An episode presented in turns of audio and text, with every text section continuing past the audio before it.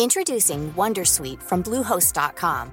Website creation is hard, but now with Bluehost, you can answer a few simple questions about your business and get a unique WordPress website or store right away. From there, you can customize your design, colors, and content. And Bluehost automatically helps you get found in search engines like Google and Bing. From step-by-step guidance to suggested plugins, Bluehost makes WordPress wonderful for everyone. Go to bluehost.com/wondersuite.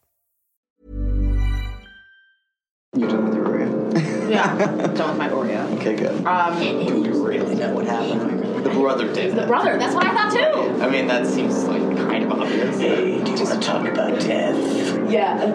I mean, I. Mystery That's, murdery thingy, thingy, thingy, thingy. Hello. Hello, hello. Hello. Welcome to our new mic. Oh yeah, we got a new mic. So hopefully this sounds better. Not gonna lie, not gonna lie. When we played it back, it sounded exactly the same. But I also am not the person to be the judge of that It was either. also still playing through my phone. right. So I don't know. I'll see. I mean, I wanted to at least get a mic, you know. But I mean, we don't need to go into like the whole story. But our first attempt at a mic uh, ended a very in a very sad manner because it just it stopped working for some reason. Uh, I never figured it out why, but anyway, um, We're past it. we're, we it's water under the bridge. So We're I got new one. people. Right, right, right. I got one that just plugs right into the phone, All so right.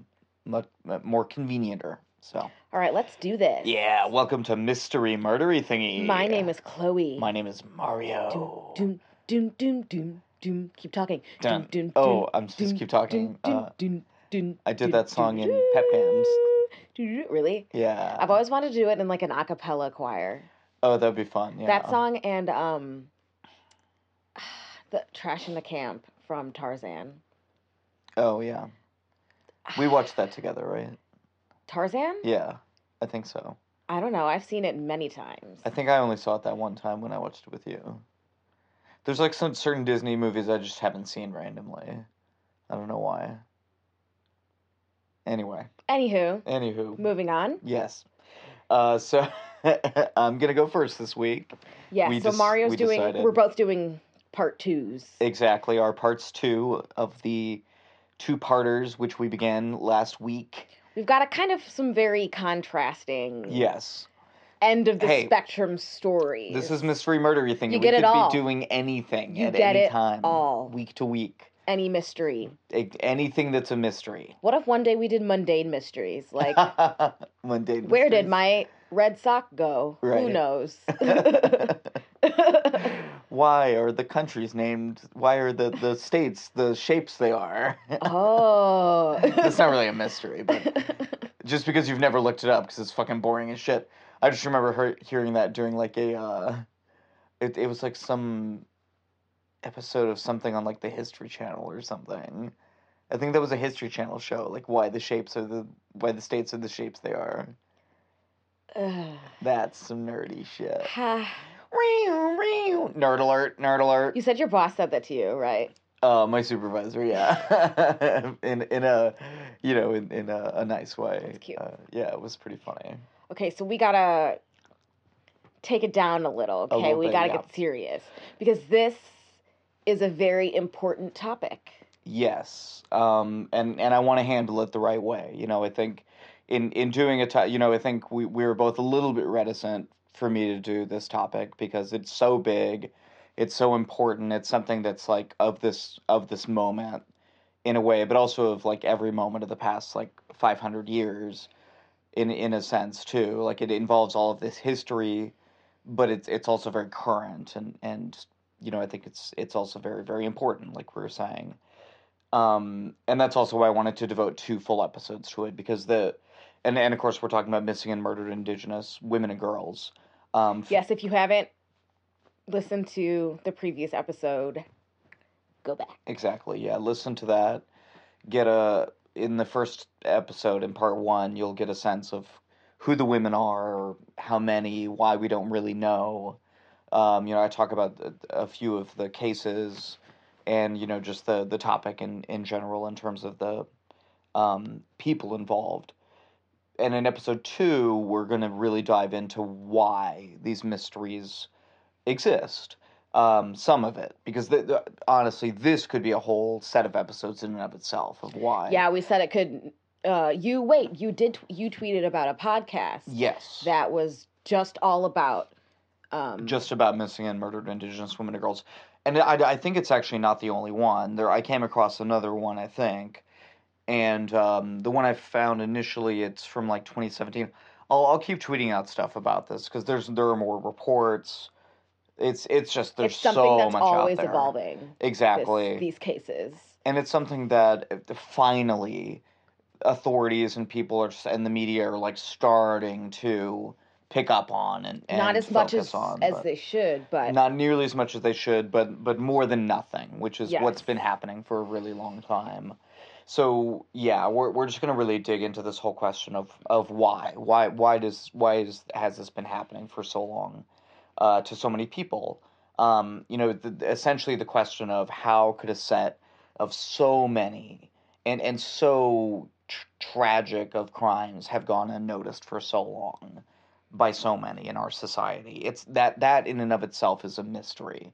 You would think that when this many crimes of this magnitude occur, there would be a sense of crisis in the country. yeah, Um, you know, when it, when it's this prevalent among a certain set of victims, but that's not the case. That has not absolutely not been the case for so long, and and even now, even uh, with renewed or or or the first kind of interest in this as a topic among so many people, it it still is um is very very limited.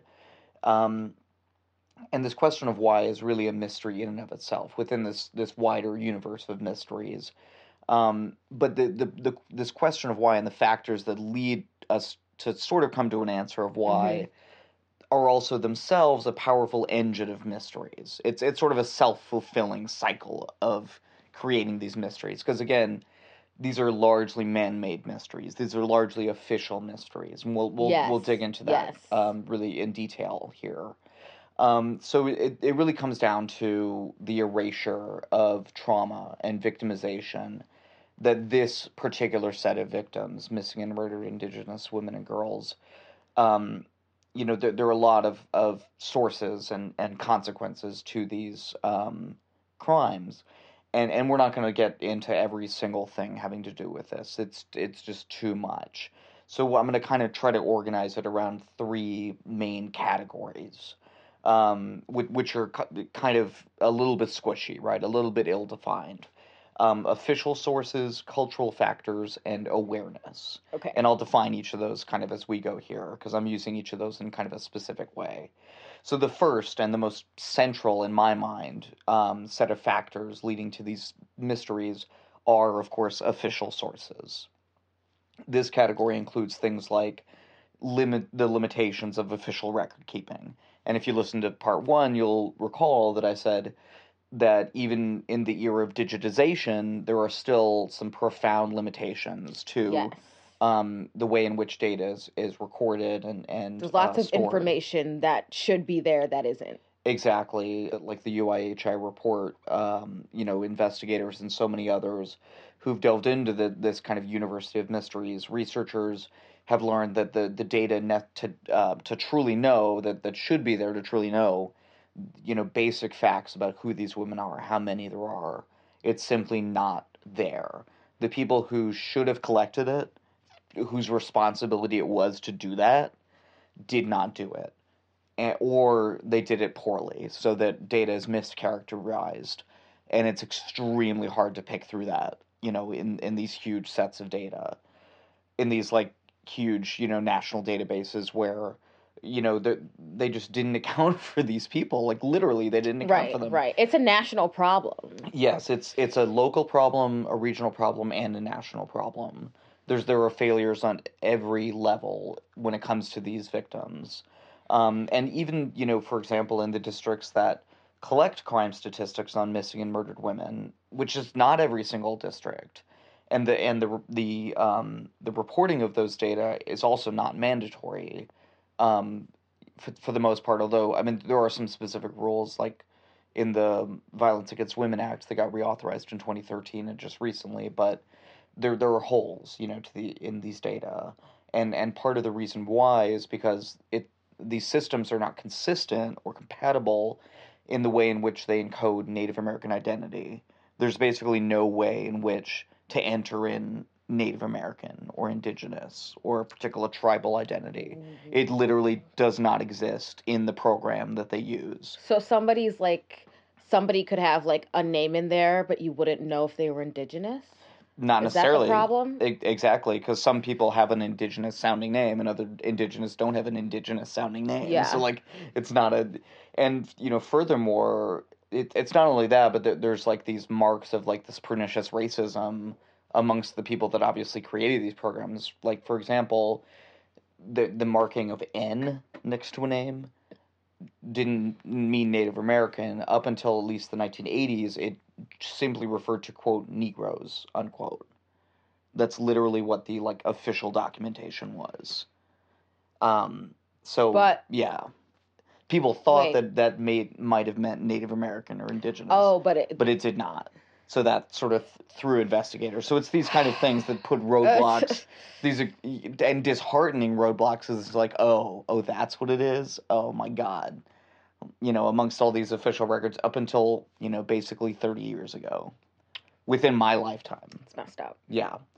Um, and the UIHI investigators were also given data that clearly included people who were Indian, like in the sense that their ancestry was from the South Asian nation, Mhm. not Native American, Oh, right? Which That is this stems from our own American stupidity. this whole anything else. misunderstanding by Christopher Columbus and other explorers that they had somehow reached the other side of the world and were in the so-called West Indies.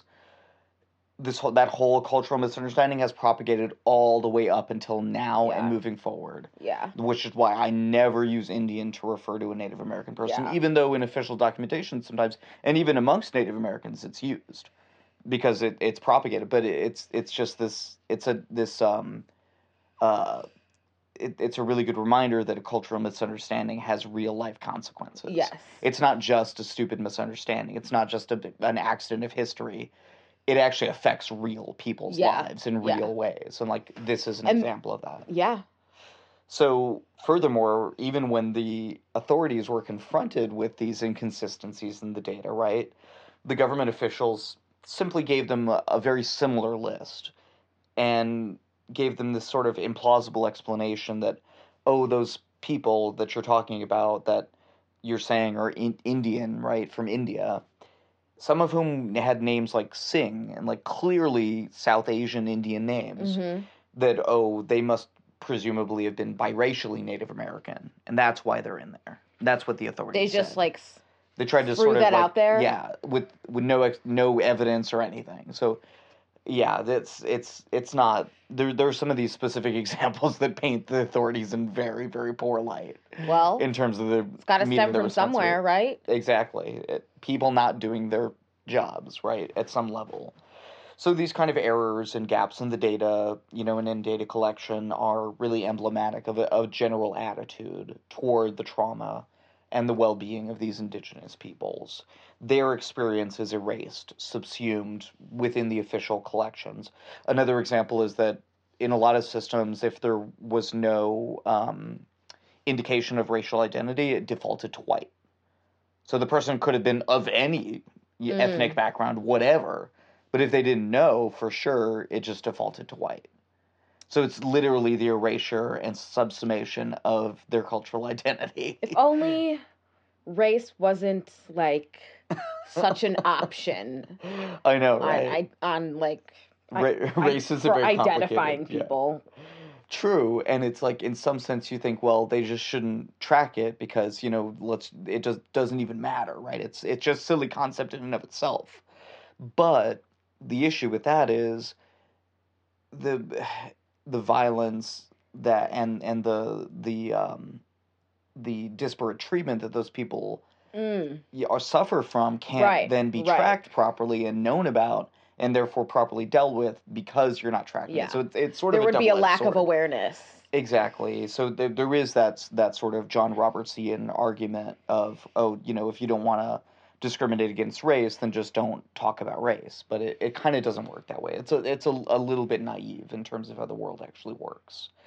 So yeah, I I think also it's it's important just to understand that the these issues it, it doesn't it do, didn't have to be this way Yeah. right it, it- And that's why, I mean, both of us were saying this. That's why it's so f- it's frustrating. extremely frustrating It's like all so preventable. yes yeah very preventable um because we and we know this because data about quote unquote white americans is properly collected much more often and their cases do get much more consistently investigated and justice in many more cases is served. Like you can see that this parallel disparity exists where data collection and the outcomes both are disparate and it's not a coincidence that that's the case right? Clearly there is some kind of connection here. And, and and even when indigenous women and girls crimes are captured in official data those data never to my understanding include tribal identities. So tribal nations are not ever informed that their citizens are involved in these violent crimes which is something that we regularly Why? do as a courtesy for foreign nations. You know if if a person from the UK were to come here and get murdered as a matter of course we would notify that other nation. We don't do that with tribal nations. Why? It doesn't make any sense so so these um, issues kind of uh, you know the, they lead us into another um, yeah that, that's what i was just about to get to actually. So in, into these issues of jurisdiction and sovereignty this is another category of the official sources of, of these mysteries. So the issue of which law enforcement agency has jurisdiction and what the implications of tribal sovereignty are is a large complicating factor in creating these mysteries amongst the the missing and murdered indigenous women and girls. So yes, let, let's let's unpack this term a little bit of tribal sovereignty, right? Yeah. So you you may have heard this term before, tribal sovereignty. What does that mean?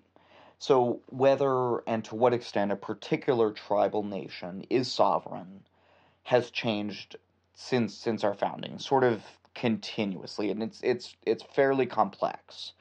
Um, before the American Revolution, the rebels that would, of course, eventually become our founding fathers fought with and against various tribal groups.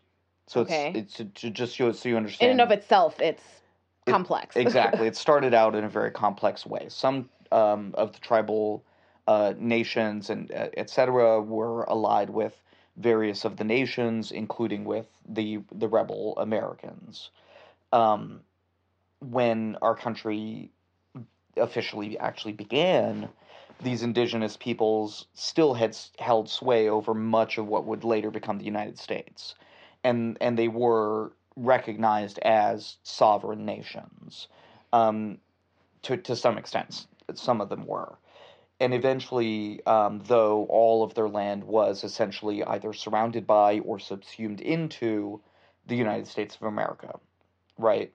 And of course, as we all know, the history between Native Americans and the the men, you know, the European nations and then United the United States, it's, pretty peaceful. it's um, it's pretty horrific. Yeah, oh, yeah, it's oh yeah, it's yeah, it's actually it's exactly what you see on uh, you know movies about the. Thanksgiving. No, it's not that at all. It's genocide, Absolutely terrible. forced marches, internment camps, forced labor, every horrible, horrific crime against humanity you can possibly imagine. You know, any of those groups, including the United States, um, definitely inflicted upon Native Americans. Um, and of course, you know, the, the Canadian government is is uh, should be held to account for its own atrocities as well. So yes, let's just understand the context in which we're working here, right? And and also just to clarify and and and to understand that the issue of missing and murdered women and and girls, uh, in, indigenous women and girls, extends as far back as the first contact between the the wider world and Native Americans. Like they, this set of victims has been victimized fairly continuously or, or essentially continuously for the past 500 plus years. So just just understand this has a long long tail. You kind of think of it as like indigenous peoples as a whole, but when you look at women and children, the numbers go straight up. Yeah, exactly. It's they're they're way way over represented in the, in in the sample, and um, a lot of this stems from uh, you know a, um, a set of factors that eventually lead back to you know the trauma of colonialization. Um, that's you know clearly where a lot of this is coming from, um, including the factors that we're talking about you know to, today in a more modern uh, context. So um, yeah, le- legally, constitutionally, some of these indigenous governments were and currently are recognized as sovereign nations. But again, it's it's complicated. Like it would take so long to explain the ins and outs of, you know, the the different eras of how that worked and different Supreme Court decisions and legal opinions. It it just it goes on and on and on. Um, but just to know that they are technically some of them considered sovereign nations within the United States, right? Their sovereignty allows them to do things like, for example, have gambling operations on their lands. Mm. That's why they're allowed to do that because they get to decide what are the laws within their country. Um, but more pertinently for our discussion today, it also profoundly their their sovereignty profoundly problematizes the question of justice for those people on tribal lands who are victims and those people with tribal affiliations who are victims or perpetrators, you know, wherever they are. You know, just like like the UH, UIHI report, you know, put there, it's over 70% of indigenous um, Americans live in cities. Um, so what, you know, what's what's uh, the course of action for them? Yeah, I wanted to read kind of a, a quote here from the AP story about this. Tribal police and investigators form the Federal Bureau of Indian Affairs, but the FBI investigates certain offenses, and if there's ample evidence, the U.S. Department of Justice prosecutes major felonies such as murder, kidnapping, and rape if they happen on tribal lands. So, who is in charge is it kind of depends on what kind of offense we're talking about, right? So does that? Mm-hmm. Yeah, so it's it's complicated. and what to do, you know, in any of those instances is very complicated. It's it's a sort of Kafka. It's just a subjective type of judgment. Yeah, and if you're the victim, you know, in addition to dealing with your the trauma, you also have to deal with this this whole system of of have of trying to get justice from these different interlocking um, authorities.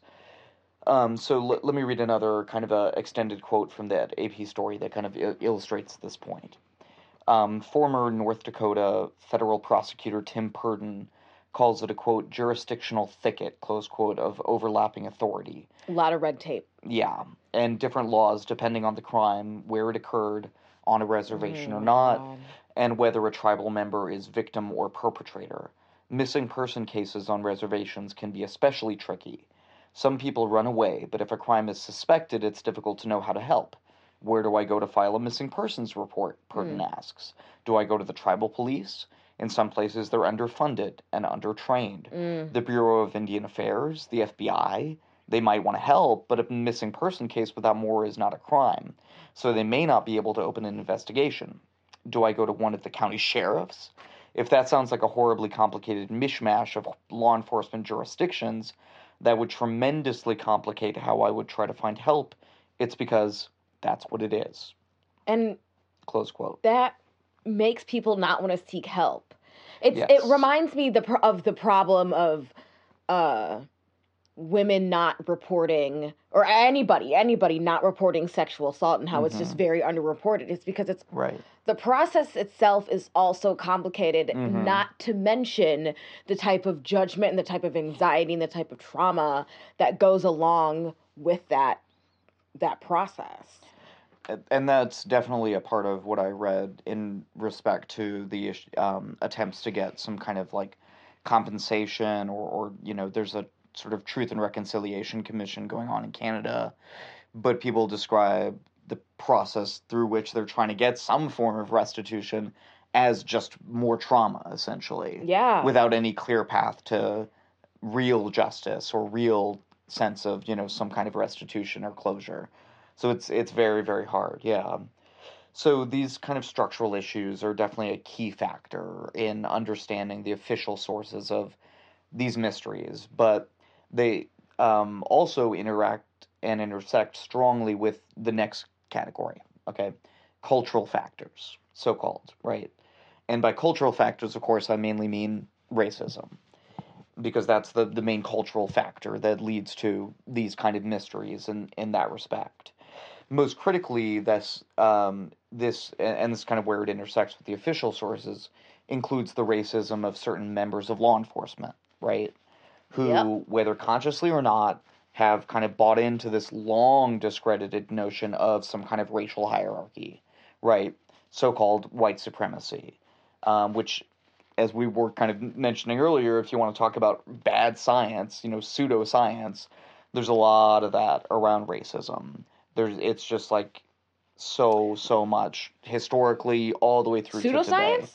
Yeah, pseudoscience, like you know the the the science so called behind like Joseph Mengele's experiments and um, you know Oh, um, what, oh, what do I you what do you call it uh, like um um where where they would like breed basically breed people for certain traits Human trafficking? Oh, oh, oh. Um, eugenics eugenics, yeah, yeah. eugenics the things like that like you know it, it just breeds these kind of like again pseudosciences like they're not based on real scientific thinking or anything of the of the kind um okay so um to, to kind of get back on track a little bit here so let's make this a little bit more concrete and and specific in terms of how this racist attitude impedes proper investigations and helps to again create these mysteries. Again we're trying to answer this question of why do these mysteries exist?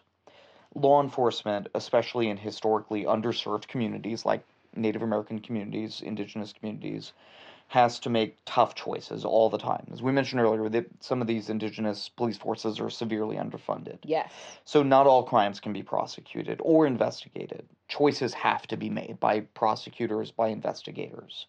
In that And that's a whole other problem, like in and of itself. oh yeah, that's a whole separate issue that exists totally apart from this. But it's it's just a reality almost always.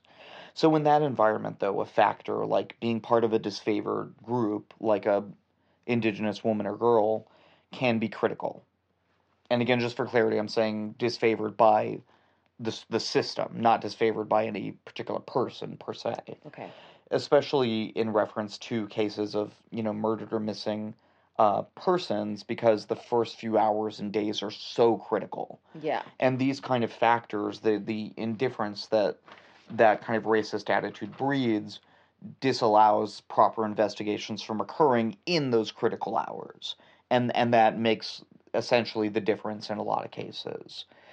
But racism doesn't only stem from you know implicit bias structural racism you know things like that sins of omission essentially.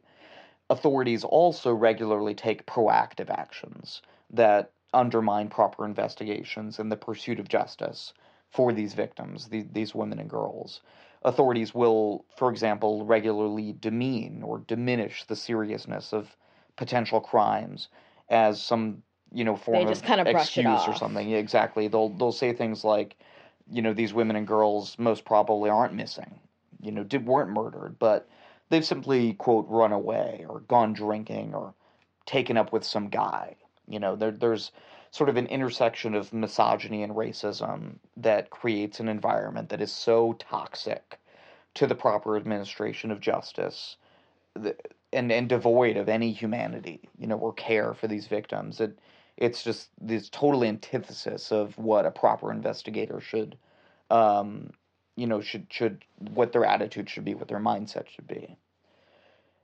And and again that's that's why this happens. That's why mysteries persist that attitude creates an environment in which proper investigation is not done and therefore we don't get the facts and therefore justice is not served. Like it's a direct line from these racist attitudes that some people dismiss as like oh they're just what's in their heart you know? They just say racist things. That doesn't make sense. well saying sense. and doing racist things have real consequences for real people you know?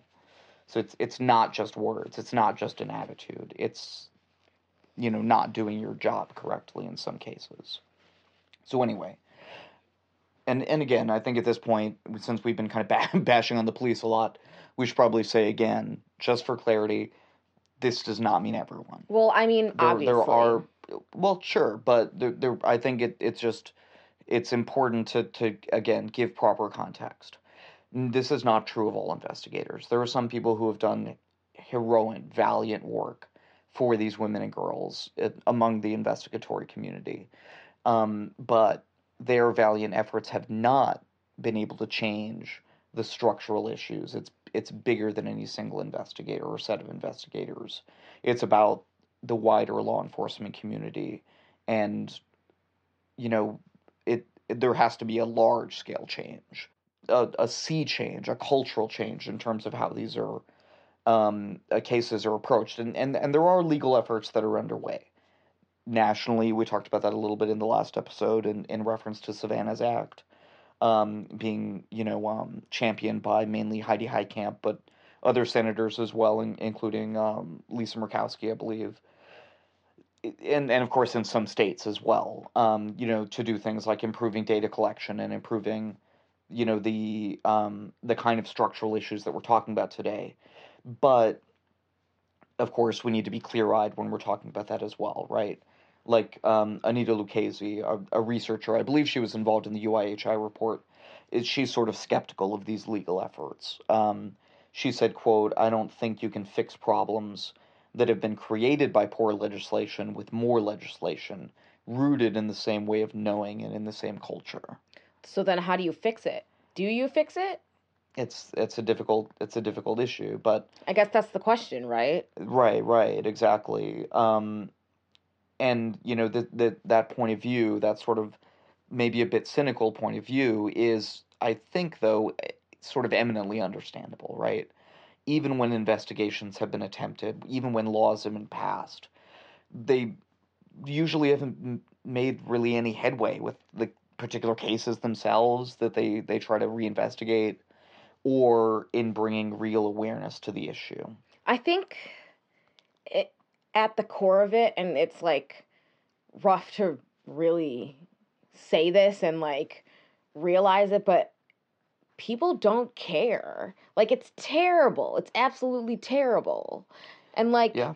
It, it happens that way for for a reason. Exactly. I mean, I I think I have almost that same sentence like at, toward the end of my write up. No, it's it's true. Like you really, if you look into this enough, you just really get that that sense that like people don't care. Like the, this this erasure, you know, dismissal, diminish diminishment of this issue. Um, it it really it ex, it extends to to everyone essentially. Like yeah. Yes, it, it, it extends far beyond just legal authorities. Um, this universe of mysteries exists in some part by mutual consensus of our culture. That's that's kind of the conclusion that I came to.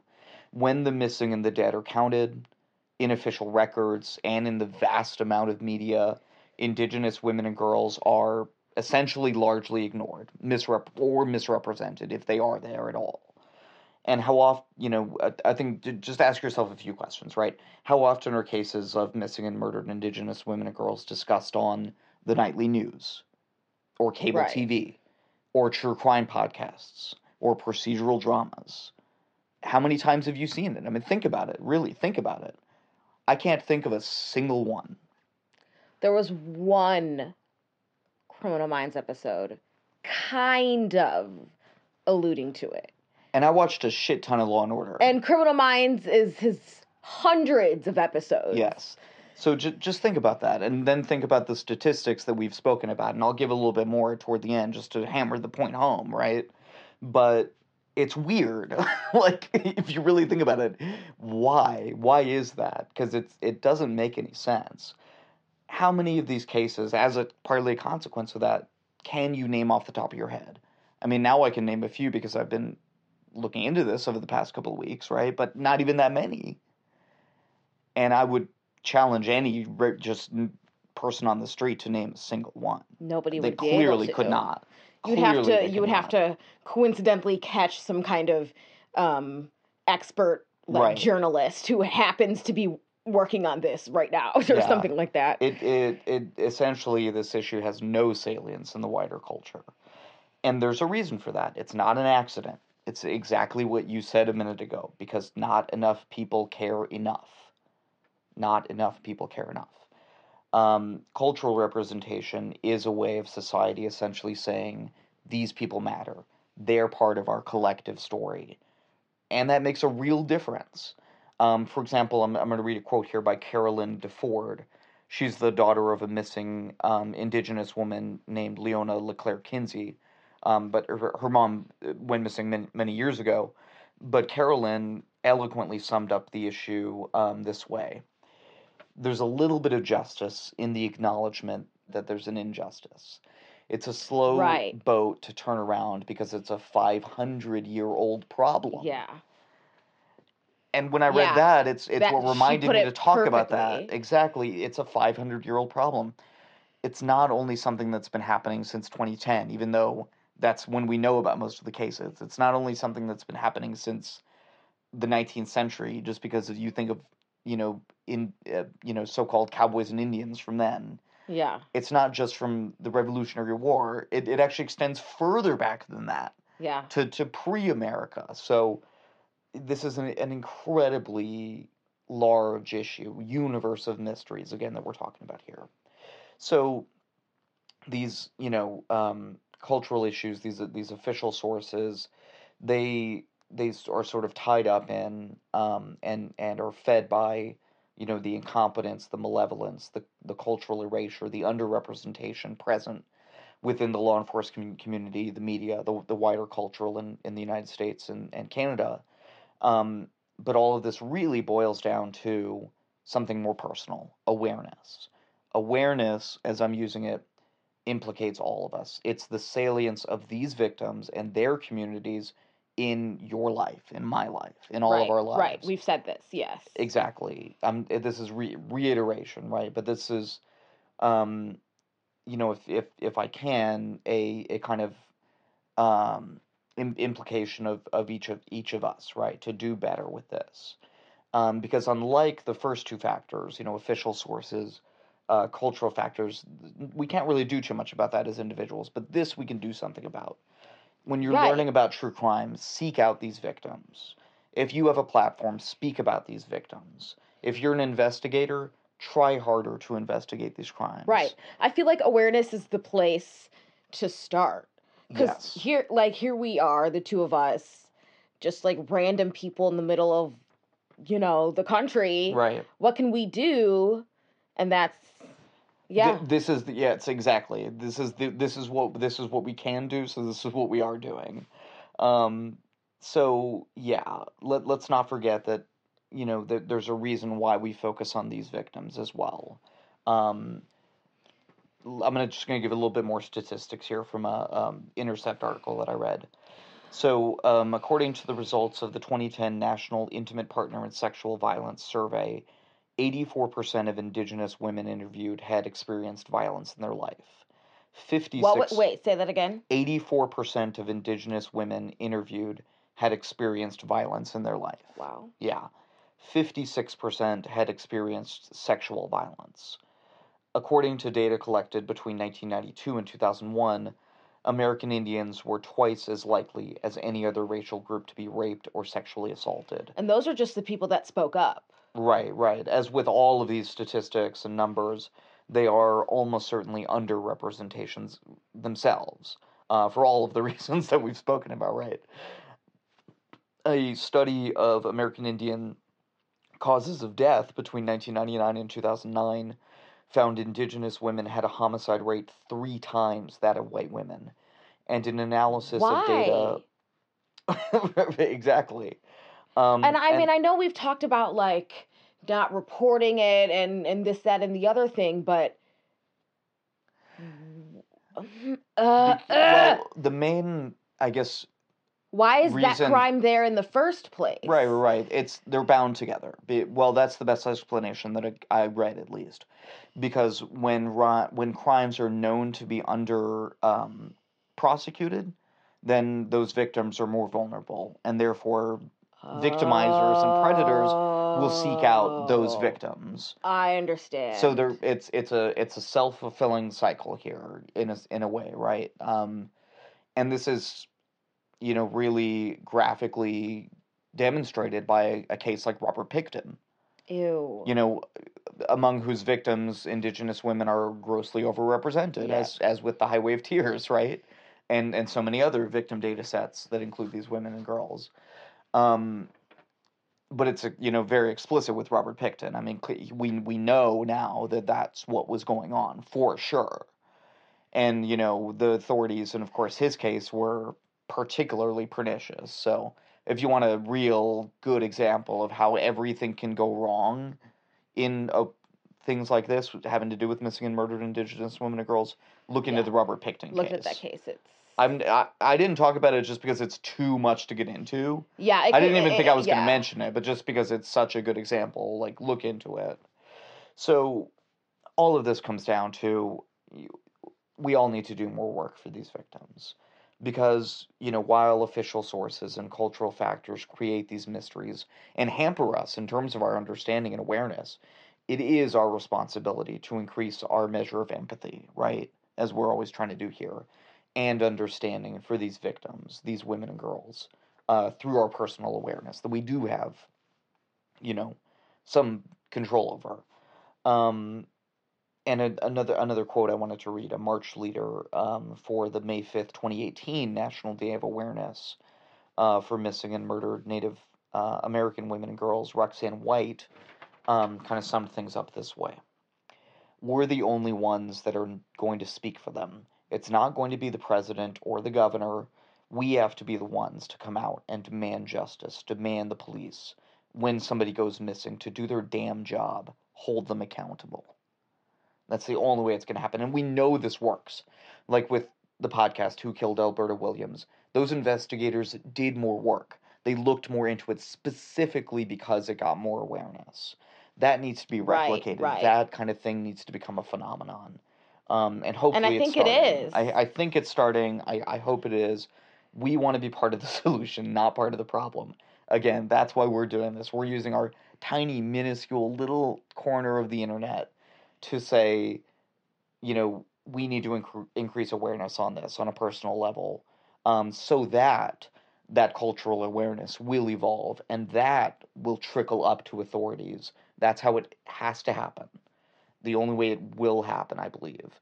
Uh, and then those authorities hopefully will be forced to do their damn job and seek justice for these victims, these women and girls who, it should go without saying, deserve justice and truth as much as anyone else, but they are not getting it.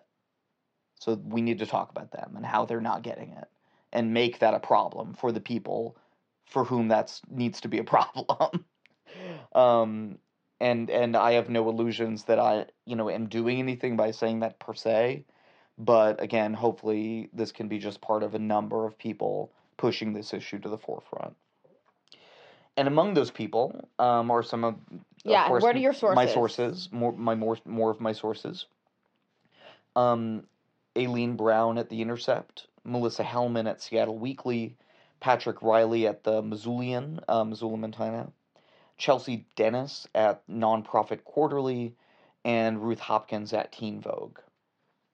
And I think I think there were some others, but those were the ones that I uh, that I could find again after I read them. So, yeah, that was that was uh you know I I have a tough couple episodes. I know, and thank you for had taken that little journey with us.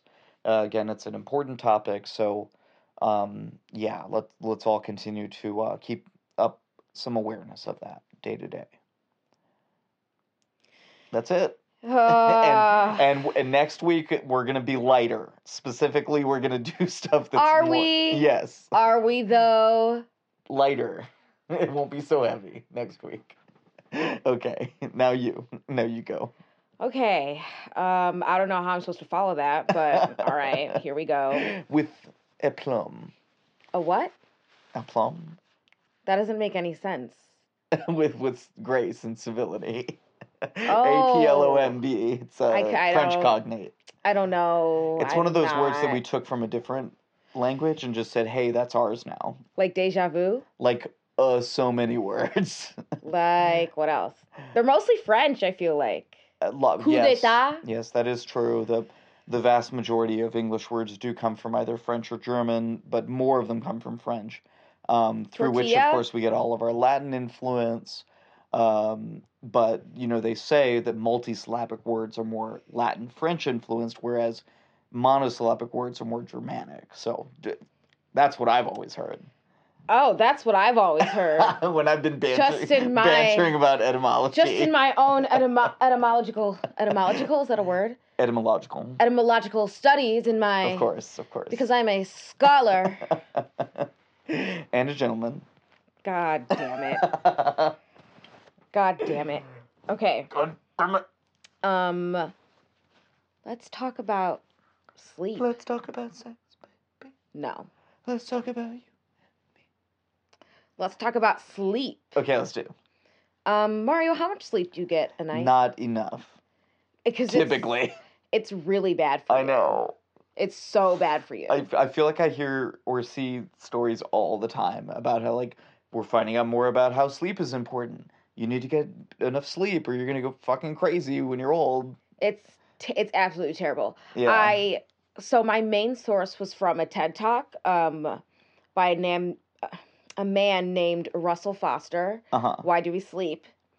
Um and he just emphasized a lot how sleep is extremely important. Um and we sleep for a third of our lives. Mhm.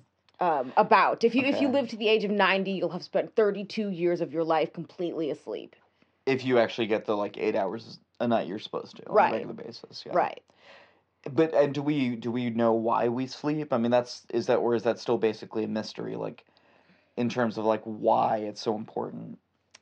that's still basically a mystery. Like there Okay. not one consensus. Like we Mhm. don't really have one type of idea, but obviously there's there's lots of theories out there. Right.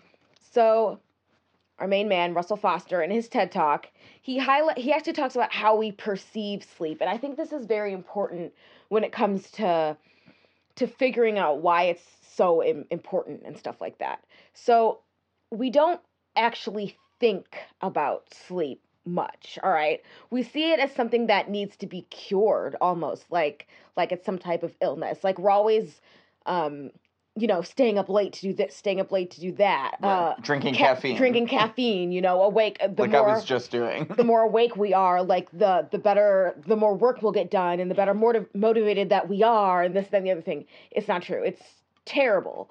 We tolerate the need for sleep. But why? It doesn't make any sense. Especially like you said that's how we're lear- we're learning so much more about sleep now and how good it is for you and how um essential it is for your mental and emotional state just in, it, just in general. Hmm um it's possible that we people look at it as just um a s- state of relaxation. I, I mean it is eh, but we look at it as though like th- we don't even do that much in our sleep so why should we make it a priority? But that's not true there's a whole lot of things happening when you sleep and some areas of your brain are actually more active than others.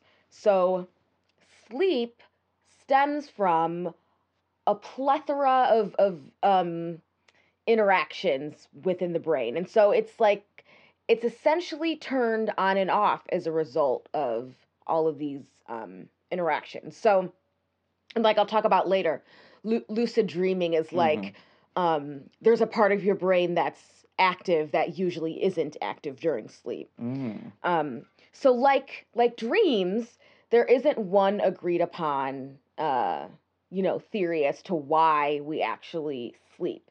Um, the here's here's one. What I'm going to talk about the restoration idea, and this parallels to um, the idea that that of of why we dream is that uh, uh, for like evolution and like we're kind of testing ourselves and putting ourselves in this situation.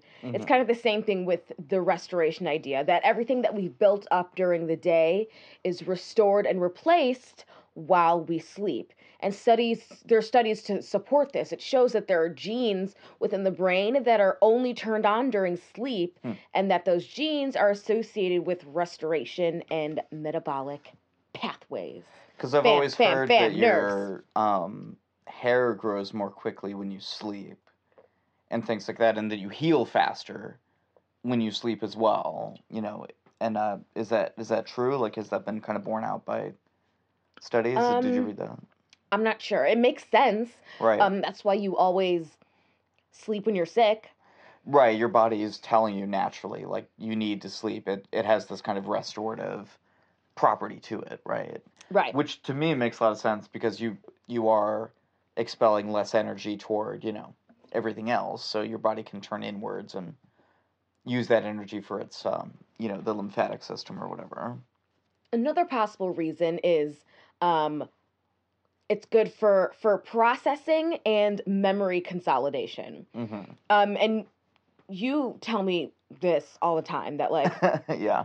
if I'm trying to memorize a monologue or something, you're like, okay, like always say it a couple times before bed and then like get a really good night's rest. that's what i've heard That's it's I've heard. true. It's true. yeah so it in some sense it may help to sort and then cement this you know certain memories that the brain recognizes as being most important Yes. yeah So let's talk about cramming for a test. hmm It's it's finals week. You have a test the next day that you haven't studied at all.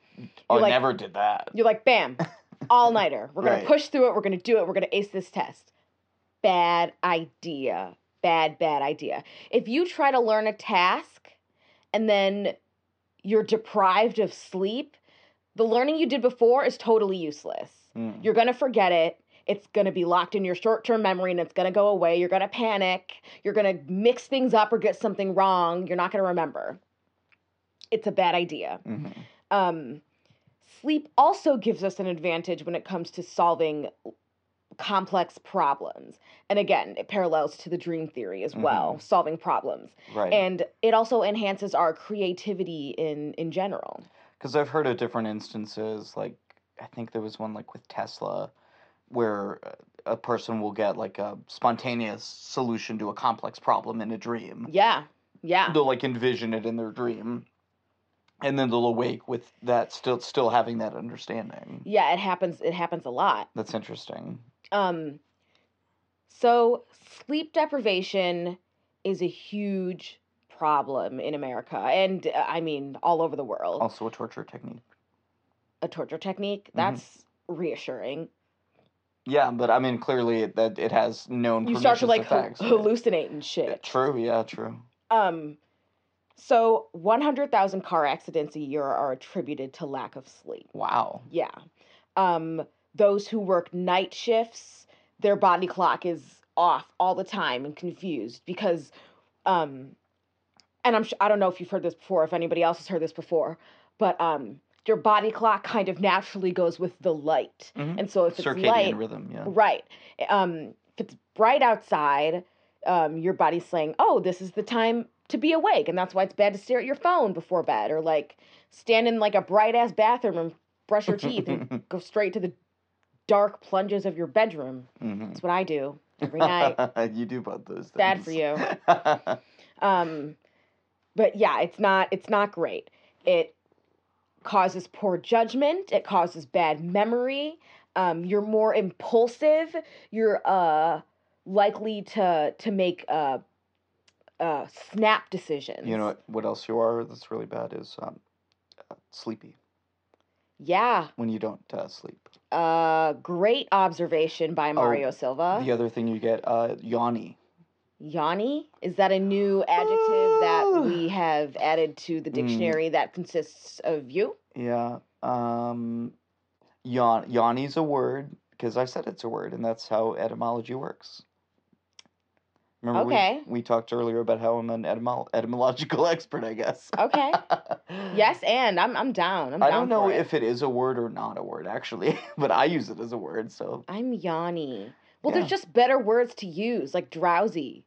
Yeah, but I think Yanni is funny, so I use it because I'm all Oh. about I'm all about the bad humor. Well, you should I'm like a walking Laffy Taffy. you should probably like switch that perspective because Yanni. Yeah, I should turn it up to eleven. You're saying I should do it a lot more. on the funny scale. I'm gonna keep using it. I will. you know per- what? Uh, and yet, fuck you. I persisted in my bad comedy. So, thank you, thank you. This is what sleep deprivation gets you, everybody. right. You turn into Don't- Mario. Don't be like me, please. Um, but Don't be so yawny. I would like to say that I almost always get True. my eight to 10 hours of sleep. I love sleeping. I Mhm. prioritize sleep. If it's too late and I haven't done my homework, I don't care. I'm going to bed and I'll figure it out tomorrow. Like, Yeah. when it's bedtime, it's bedtime. You're good. You're good about sleeping. Yes. Yeah. For sure. I, no, no brag, no brag. Humble brag. humble brag, humble brag. But um, it's important because lack of sleep has been linked to mental illness, hmm and uh, they're actually physically linked together in the brain. So genes that have been shown to be important for sleep, when they're changed or mutated, they're inclined. Those same genes are inclined to cause mental health problems. Mm. So there's an actual like physical link between Interesting. um, mental health and um, sleep. So, if you're going to take anything from this, ch- just change your attitude. Okay, prioritize sleep. It's it's super important. I mean, not only not only does it help you, it helps your immune system, helps you fight off disease. Um, you're more you're more susceptible to getting sick uh, the less sleep you have. Right. And you're not so sleepy. And God damn it. getting past the fact that you're not sleepy. Oh, sorry. Sorry, sorry. I'll get past. It's get nice. It's just a a consequence. You just feel good. You know. You just feel better. You just feel better. It's just better for you. You're a better human. It's nice to feel awake and like ready to go. It's nice to be nice. It's nice. To, Keep going. Sorry. there's a door over there. That's not nice. I'll do this podcast by myself. No, I'm just kidding. It would be terrible. it would be, there would be a lot of like pauses yeah. for validation. Just long pauses. be like, oh, no one's laughing oh. at my Oh. joke. oh no. Right, moving on. Okay. dream interpretation. Um, Egypt in, in Egypt and Greece, dreaming was considered like um like a divine communication, like uh, supernatural. I don't- like wh- I know. Shut up. He's mocking me because I'm like waving my hands. Um, intervention, you know, um, and they saw it as as as something with with a message that can be interpreted um, by other people who ha- who who are associated with these Right. divine things. So in That's like what Joseph and the Great Technicolor Dreamcoder. What, what is that show Joseph called? and the Technicolor Dreamcoat. yeah, yeah, yeah. That's what that that story's about, right? Joseph, he like goes and interprets the dreams of the pharaoh, and he makes him like his important I'm gonna be guy or I'm gonna be something. hundred percent honest when I say that I haven't seen that musical since I was a little kid, and I've never even seen it on stage. I saw the Donny Osmond ver- version on Nice. v- on like VHS. Yeah. well, I'm pretty sure that's what I can't about. really even give you like an accurate. I'm just I'm just supporting musical. your your position. Like yes, fair, Egypt definitely dream interpretation Yeah. for sure. Eh, eh, For sure, for sure. Yeah. Cool, cool, cool, Cool, cool, cool. No doubt, no No doubt. doubt, no doubt, no cool, doubt, cool. no doubt, no doubt. Cool, cool, Nine, cool, nine? cool, cool. Noin, noin. Okay. If you get it, you get it. if you know, you know. Right. Um, so yeah, in ancient Egypt, priests were considered dream interpreters. And I Mm, think that's kind of true today in the Catholic Church. really. You can like definitely go to confession and like be like, you know, I had this dream, Father, what do you think it means? What do you think God's trying to tell me? And you talk it out and then you feel better and all warm in your soul. right. Um, in ancient Greece, dreams were seen as omens, as predictions of the future. And um, a lot of the thing about dream interpretation is that it is a it's a big mystery and that we'll just never know. And um, that's why I think it's interesting what other cultures and what other people say about it hmm and how one thing could mean something for you, but it could mean total something totally different for somebody else Right. and that's actually why you can't really rem- rely on like what your dream means like flip book and like it's totally different for for everybody um and so dream interpretation dates back centuries and obviously it spans cultures all over the world so in what is believed to be the first piece of literature written ever the Huh? Do you know the answer? I don't think so. What is it? The Epic of Gilgamesh. Oh, right, right, right. Gilgamesh. I was yeah, like, yeah. you know that. Um, has numerous accounts of pro- the prophetic power of dreams. Mhm. Um, it's definitely a theme. and that's so- from like um like Persia, right? Or from Babylonia, like I don't know. I think it's like maybe it was, 31 maybe it was Babylonia. BC. There are not 31, 3100 BC, Mesopotamia. Oh, Mesopotamia. Okay, It's Mesopotamia. Uh 2100 BC. and it was in Sumerian. Okay, Right. Um, where's my thing? Okay.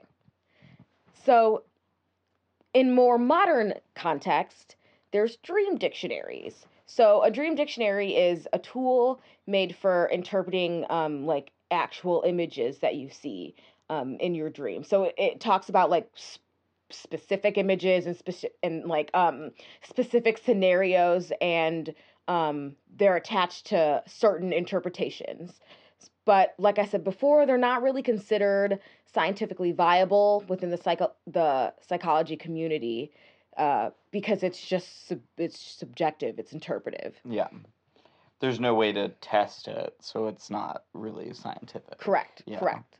So sometimes people have similar dreams, like being naked in public or being chased, falling off a cliff, Right. There's these like kind of universal types of dreams. teeth falling out, stuff like that. I've Right. actually never had that dream. I've I've never. I've had that dream. I've never had that.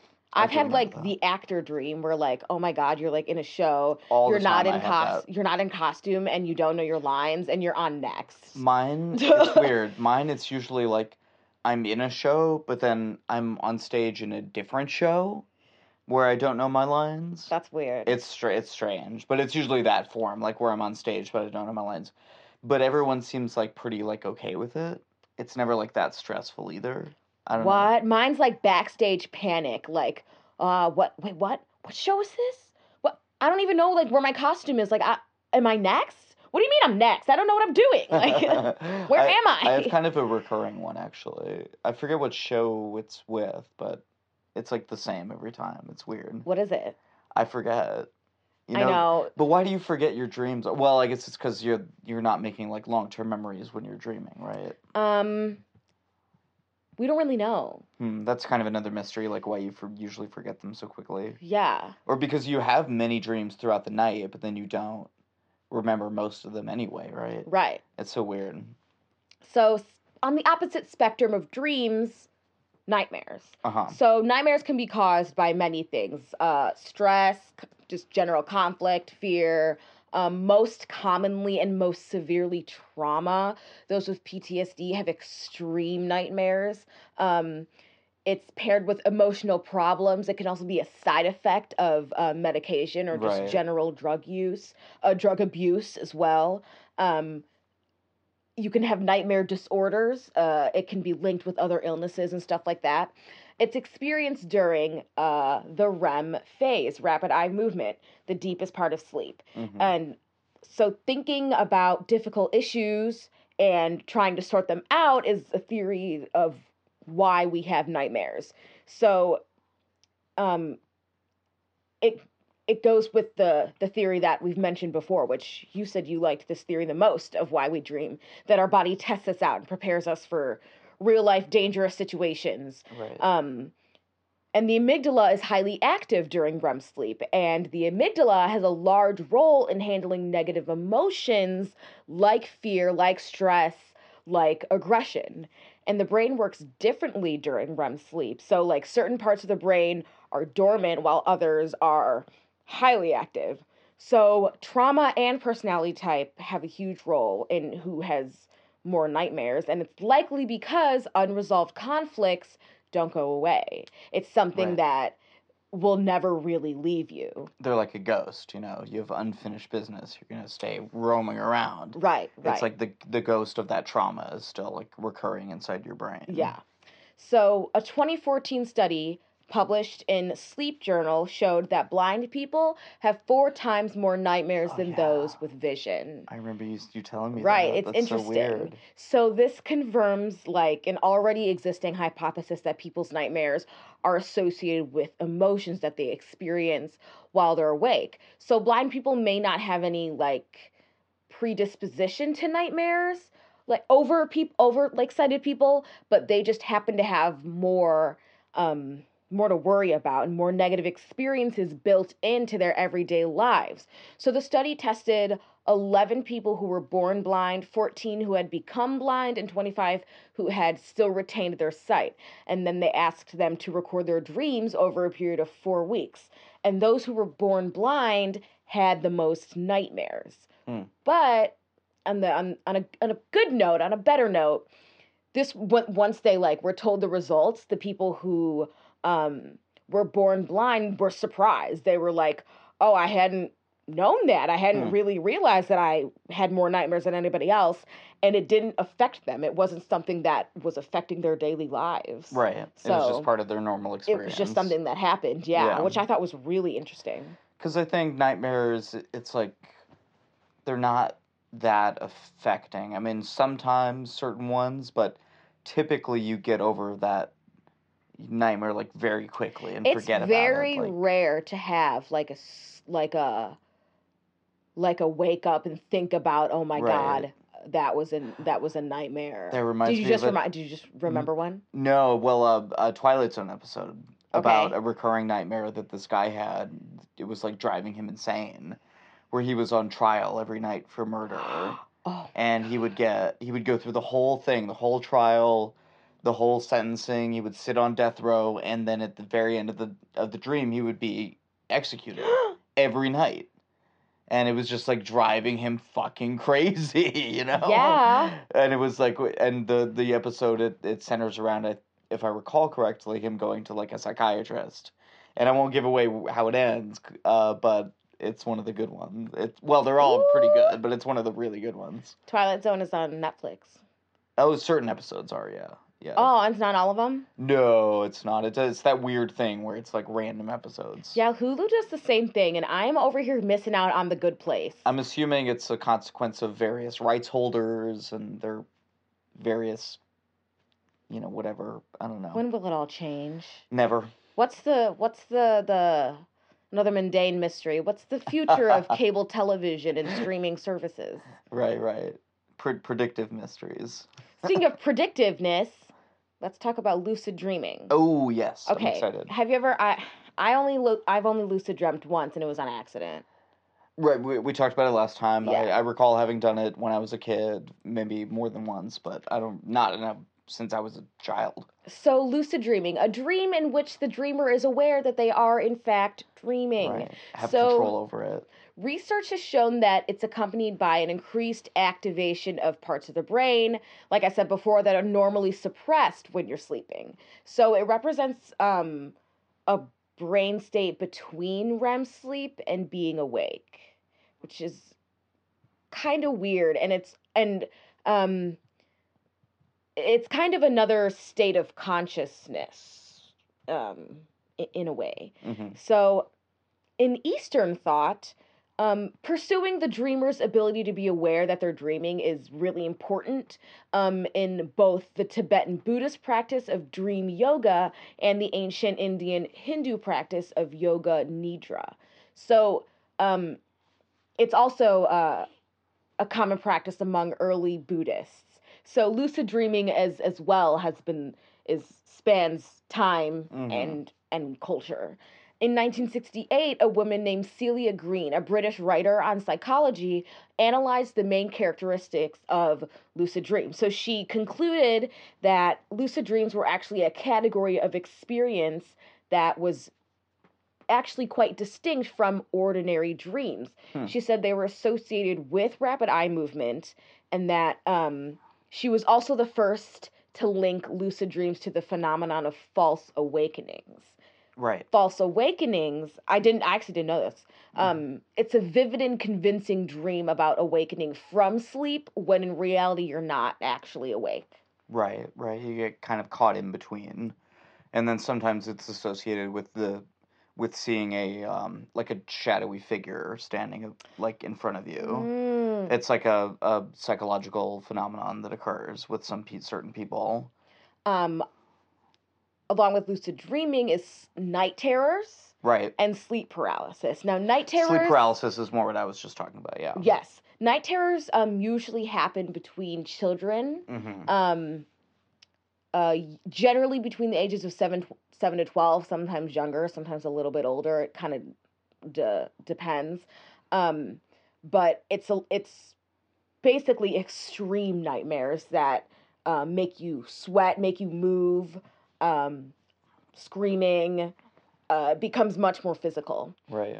um, and sleep paralysis is when okay so the best way i can describe it is is um, knowing that you're you're like in this knowing that you're sleeping and wanting to get up and wake up because there's this like feeling of dread but you can't Right. I think almost everyone has had this experience at least once. right Sometimes you, you feel a weight on your chest, um, but it's always that Im- it sense of immobility and Yeah. wanting to wake up but not being able to, wanting to say something but not being able to. You know, it's it's very distressing. yeah And there are some people, unfortunately, who deal with it um, on a recurring basis because of Wow. certain psychological, um, you know, um, factors or whatever. I'm not really sure why it happens exactly, but yeah, Yeah. some people it's like an issue.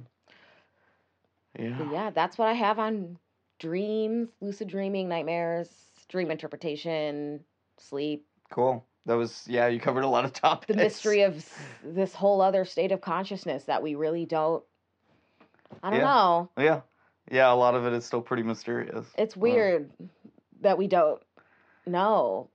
It's one It's of just those this things. big part of our life. You'd think people would have figured it out by now. Yeah. But no, not really. So my sources, like I said, Russell Foster, Why Do We Sleep TED Talk, Medical Daily article written by Chris Weller, a Medical Daily article written by Lizette Borreli, Dream Interpretation wiki page, Lucid Dream wiki page, and Web WebMD facts about dreaming. Key. What's next? Weird, shit in the news. Weird shit in the news. Weird. That was terrible harmonization. What wasn't supposed to be like beautiful or anything? It wasn't. No. That's what I was trying to go for. Sorry, Miranda. Oh my goodness. So I've got like a bunch of weird shit in the news. So I'm just. Why I'm don't you just gonna pick do a your little bit. favorite one? I'm gonna pick my favorite couple. So one, this is the one I was gonna do last time. I, I like it. So it's a BBC News article. Um, World War One grenade among potatoes at Hong Kong crisp factory. It looks like a brain. It, a little bit, yeah. It's it's a very old world. It's from World War One. Uh, hand grenade. Apparently, it the the pin was pulled out, but it just never went off. So it's like been active for like a hundred Oh years God, or something. It's, I it's, hate that. it's dangerous, right? And of course, this is you know there, there's a lot of unexploded ordnance that around the world. It's that's a it's like a big issue. Um, the other one I wanted to do um, also involves Hong Kong. Uh, weirdly, uh, from CNN uh, by uh, Sarah Lazarus. Why is this high-rise city being invaded being invaded by wild boars? Uh, so apparently, I didn't really realize this, but the island of Hong Kong is mostly unincorporated, and it's only like a strip along the coast that's the that is this like super modern, you know, built up, dense metropolis that we know as Hong Kong, right? One of the biggest cities in the Yeah. world, a city state. Um, so apparently, though, because of you know things like their habitat being um, built up into and things of that nature, wild boars over the past few years have been regularly wandering into the city and eating from the trash and wandering through the streets. oh my god. I didn't realize this, but some of these fucking boars, okay, these these are serious fucking boars. They can be up to four hundred and forty pounds. No. And reach six and a half feet in length. what? The, uh, that's what the story That says. shit will kill you. They are dangerous, but thankfully I wonder if they're they also pretty good. docile. Uh, probably. That was in poor taste. I'm sorry. or maybe it was in good taste. Uh, We we don't know, right?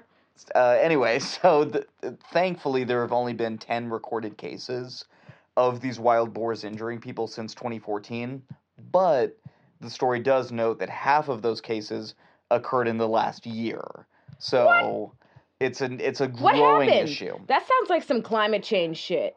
I don't know. It's kind of a mystery actually as to why it's happening exactly now. Like the polar bears in Russia. but um, clearly these boars do not have the same fear of humans as they once did. Like this one person um, Hmm. describes, like that they they used to just be able to like clap at them basically and yell. That doesn't work anymore. Now instead of them running away, she's running away.